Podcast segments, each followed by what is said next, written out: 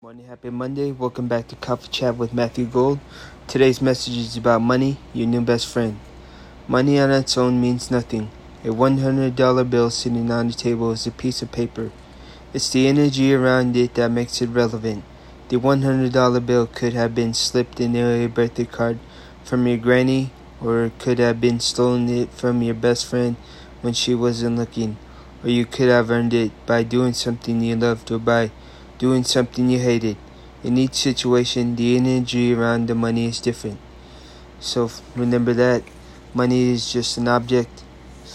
It's what you put in value on the object that makes it valuable. So remember that. Make today a great day, everybody. Let's do it.